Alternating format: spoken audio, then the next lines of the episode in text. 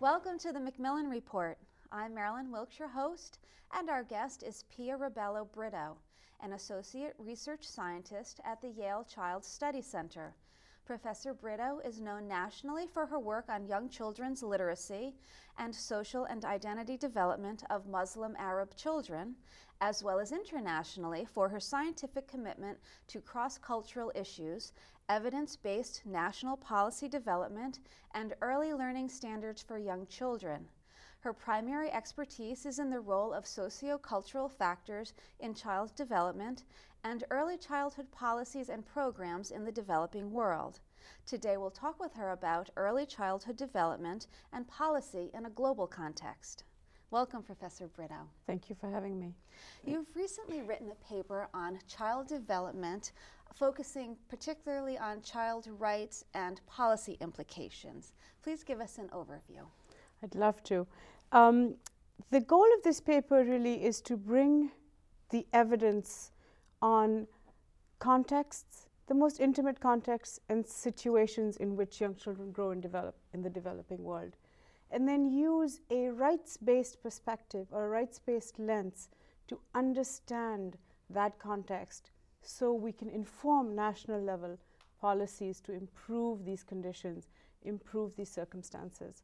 And so um, uh, this is sort of this culminates a series of papers that was put together by a collaborative study team that consists of academic partners, non-academic partners, um, we had um, UNICEF, we had a, a study team that came together to very critically examine these home environment contexts, to look at child rearing practices, um, to look at caregiving, um, to look at the degree to which children are exposed to violence, abuse, neglect, and then with a very nuanced and detailed understanding of that, which we know is one of the most influ- important influences on a growing child, and then take a rights-based perspective and see what can we do to really enhance the situation of children. Um, rights-based tools um, like the Human Rights Convention. We mm-hmm. have uh, the Convention on the Rights of the Child, which is a very powerful tool. And um, I'm not sure if you know, Marilyn, it's the most widely signed and ratified human rights treaty. I did not know that. So every country other than Somalia and the United States interesting has signed and ratified it. So it's a very powerful tool. It's universally endorsed. That means, as a world community, we recognize the importance of children and we understand and we, we believe in those principles. But it's not used that frequently to really mobilize policy. It's not used that frequently to move issues forward. So we wanted to take the data and use a rights based lens to try and speak with countries to see how they could improve conditions for children. Okay, I have to ask why yes. do you think the United States has not signed this? No. because um, they don't think there's a prob- problem in this country, or uh, I'm not, it seems remarkable to me. Yes, and um, you are not the only person to sort of be astounded, astounded by, by this fact. There are multiple reasons. Okay. There are multiple reasons why the United States has not signed it. The one that's probably the clearest to explain is the fact that the US Constitution is supreme. Mm-hmm. And, and our Constitution doesn't allow other international laws to superimpose its articles, its jurisdictions upon us. And therefore, for that reason, the United States has chosen not to be a signatory on the convention. Okay. Um, but then there are multiple other reasons which we could go into or save for a later discussion. Okay. uh, well, let's talk a little bit about the methodology that you used um, for the paper. I know you used a particular survey that is um, very important and um, innovative and unique. So let's talk about that a little bit. Yes, um, it's, it's very interesting. So let me, before, before telling you about the methodology, give you another startling fact. Okay. Um, 90% of the world's children live in the majority world or the developing world. Mm-hmm. It's 10% that live in the Western world. The flip side of it is 90% of the literature mm-hmm. or the information, the knowledge base, the developmental science comes from this 10% of children. So, what we know and say today is really based on 10% of the world's children. The 600 million who are living everywhere else in the world, we know very little about. Mm-hmm. So, having said that, what we really need to do is understand what is going on in the lives of these children. What is going on with breastfeeding? What's going on with nutrition? What's going on when mothers are talking to children? We have to have cogent evidence around this. And the MICS survey, the multi indicator cluster survey is really what we used. It's one of the largest household surveys globally, and it came out of a declaration, what was called the World Fit for Children Declaration. Mm-hmm. And it's sponsored by UNICEF, it's implemented around the world. And the beauty of this is um, in the most recent so it's been going through multiple waves. The most recent wave was conducted in 2005. They included a lot of questions about this immediate and most influential context for children under five. We were able to use that data. And I think the very unique aspect of our paper was to take the principles of children's rights to survive, develop, be protected, and participate, and take that lens and look at the data and say, and see what is going on. Are we really upholding children's rights? Mm-hmm. Um, and that's sort of what we were able to bring to this paper. Okay, the survey seems enormous to me. I mean, yes. how many countries were polled or taken into consideration or took part in the survey, and how actually was it administered? Um, so the survey itself is grand and huge, as you say, and it's and it's um, it's a very very complicated. Um, it's so, so very briefly, to be completely simple about it, is countries agree with UNICEF to administer and implement the survey. Mm-hmm. The sampling for which is multi layered in such that fairly representative households are sampled in a country. There are multiple modules um, that look at health, nutrition, education, economic status.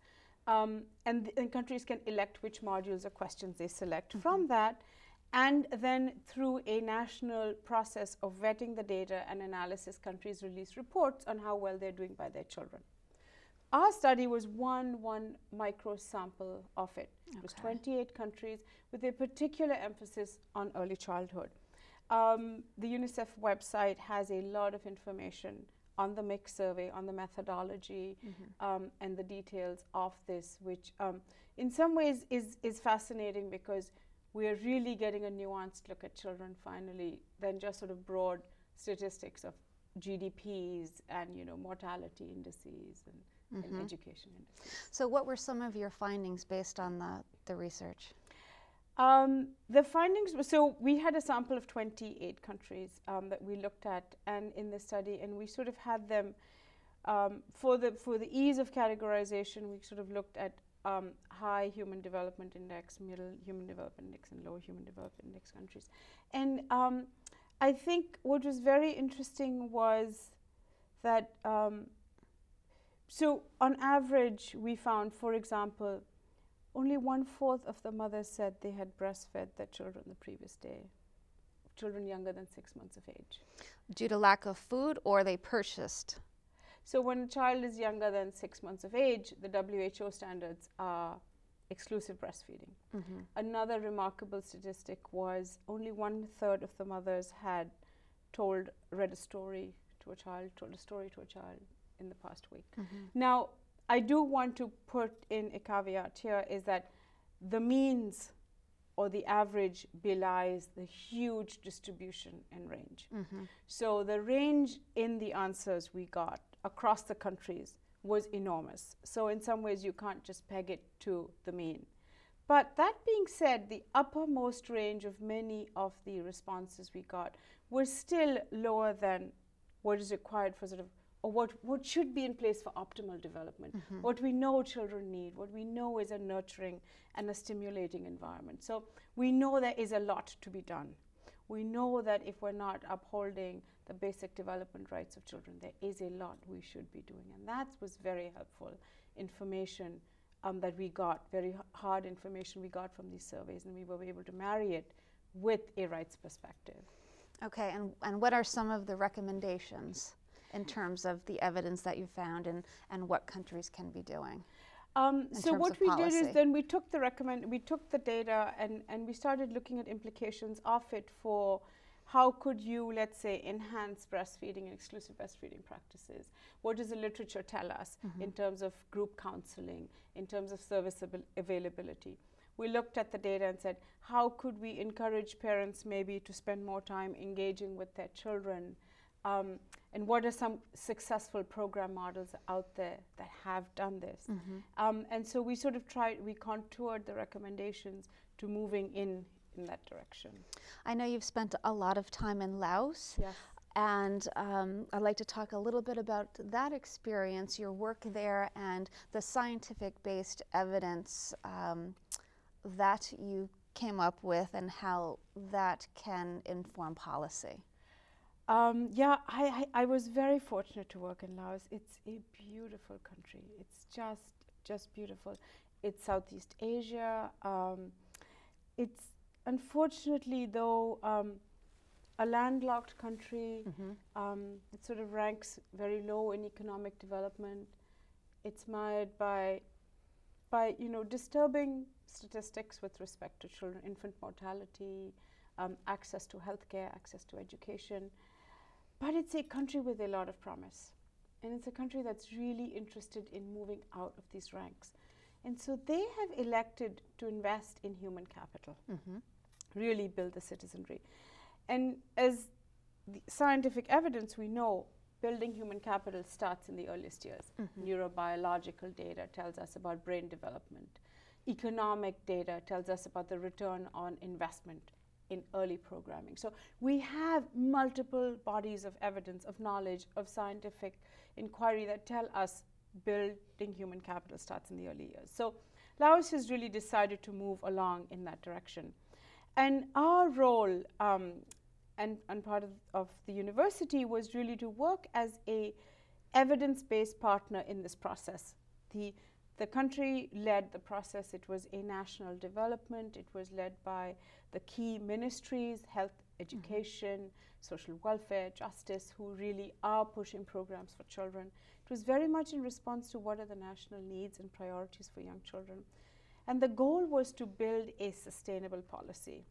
And this is a huge part of what we bring to the table um, as part of sort of sustainability is the evidence that we know is going to sustain the policy. Oftentimes, the, the people, you know, you often hear this rhetoric oh, they have great policies, but in implementation it falls apart. Mm-hmm. It falls apart because there isn't capacity sustainability, there isn't financial sustainability, there isn't co- social sustainability, the community doesn't own it. So, what we bring to this process is how do you build that sustainability on the different pieces of evidence? Mm-hmm. So, if the governance model of the policy isn't strong, when it goes from national to district to provincial, it's going to fall apart. So, what is the evidence to build sustainability? If we don't have enough resources allocated to this policy and distributed correctly to the programs, it's not going to be financially sustainable or viable. We bring evidence in terms of knowing how financing policies work. So that's sort of what we bring to the dialogue. And then there is a great participation that occurs with all the key stakeholders. Mm-hmm. And we've taken a lot of Yale students mm-hmm. to this process, um, as you know. And um, the other piece of this work that I want to talk about is it's been a phenomenal training experience for Yale students. And, I'm sure. And I often sort of use this example. You know, I often say, you cannot learn to be a physician by just studying anatomy textbooks. You have to be interacting with patients. Mm-hmm. You have to be res- you have to do a residency. You have to do the training. It's the same thing with policy. You cannot learn policy in a classroom. You've got to be in the policy arena. You've got to be interacting with policymakers. You've got to understand how ideology, institutional capacity, information, how do all of this interplay when you are trying to get something strong on the table to move forward an agenda.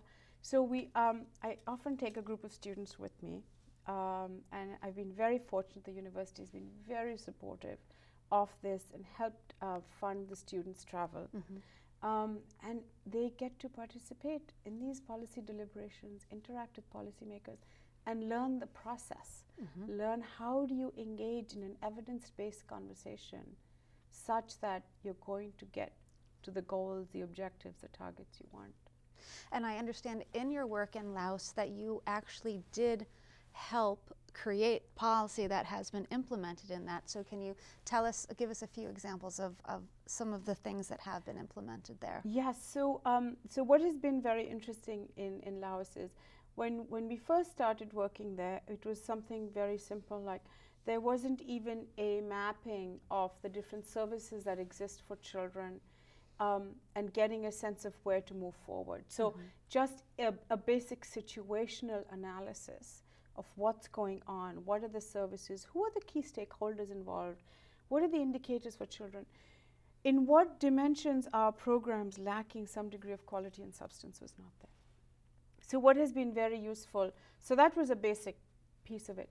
The second part of this that was very useful was um, it was sort of a, a a historical precedent was set in the country that they had so many key ministries come together at the same table to discuss an area of common interest. Mm-hmm. So typically, you know, the health sector works individually and the education sector works indi- individually. This was a policy that brought together government, non-government, development partners, but not just at a central level, there was also sort of a, a vertical level of contribution with provincial partners there, district level partners there. So, in terms of the process, this was a very unique conversation mm-hmm. that had occurred, and, and it was sort of remarked on and used as a model for other policies that are being developed. The next piece of this um, that has actually been very fabulous is the country now is developing a very detailed plan of action so the policy is sort of the broad statement of where the country wants to go in terms of improving um, children's lives, in terms of getting to healthy citizenry. Mm-hmm. The country now has decided that they want a detailed plan that breaks it up year by year, step by step, with accountabilities, with roles, responsibilities, with funds being allocated to expansion of kindergarten programs, expansion of community based programs. Um, um, scaling up of immunization programs. So we're seeing many different directions in which now there are detailed steps being outlined to move this forward. Wonderful.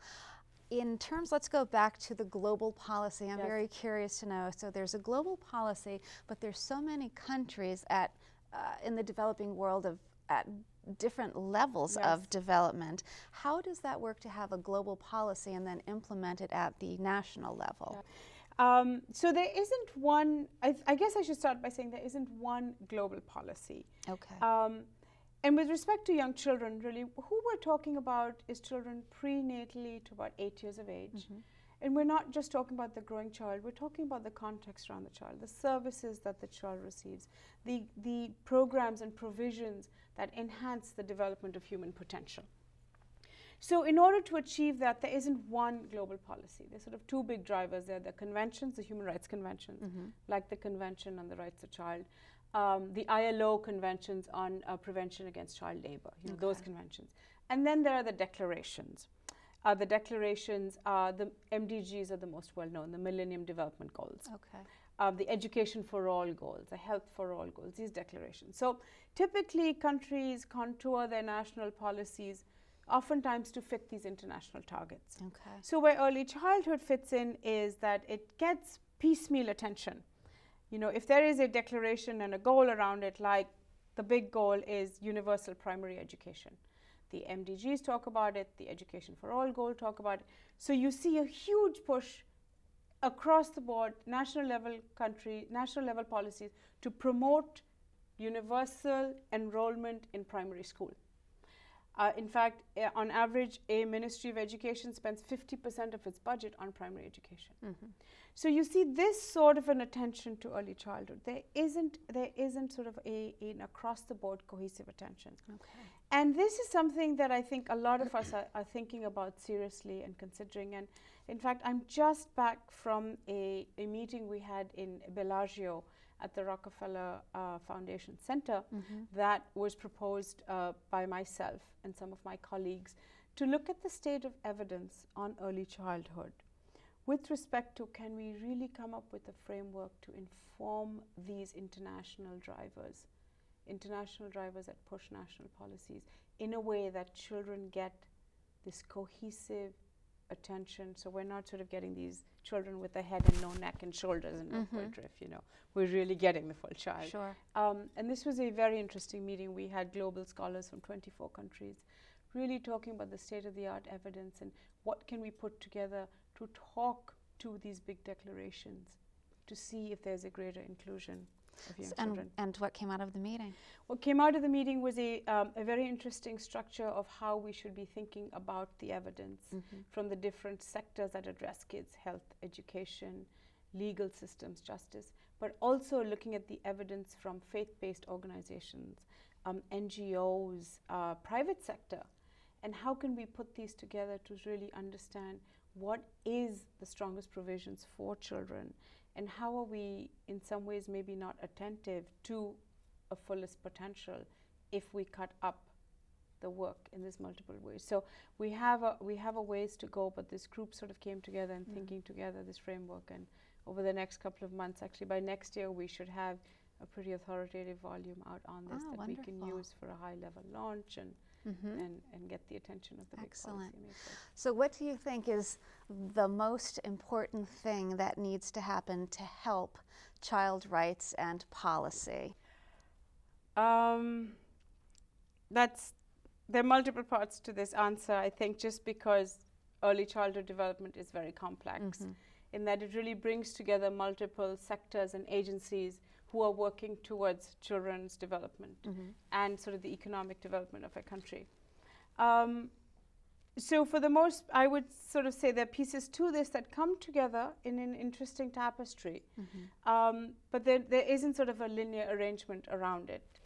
Um, in, in my experience and in sort of working with now over 40 odd countries around the world with governments, national governments, on improving conditions for young children, um, one piece I, I, I find that is quite remarkable is um, oftentimes parents or key caregivers in the family are, are not aware of the importance of these early years Mhm. and that learning does begin at birth and that everything we do with young children enhances their capacity and their ability and their potential. Mhm.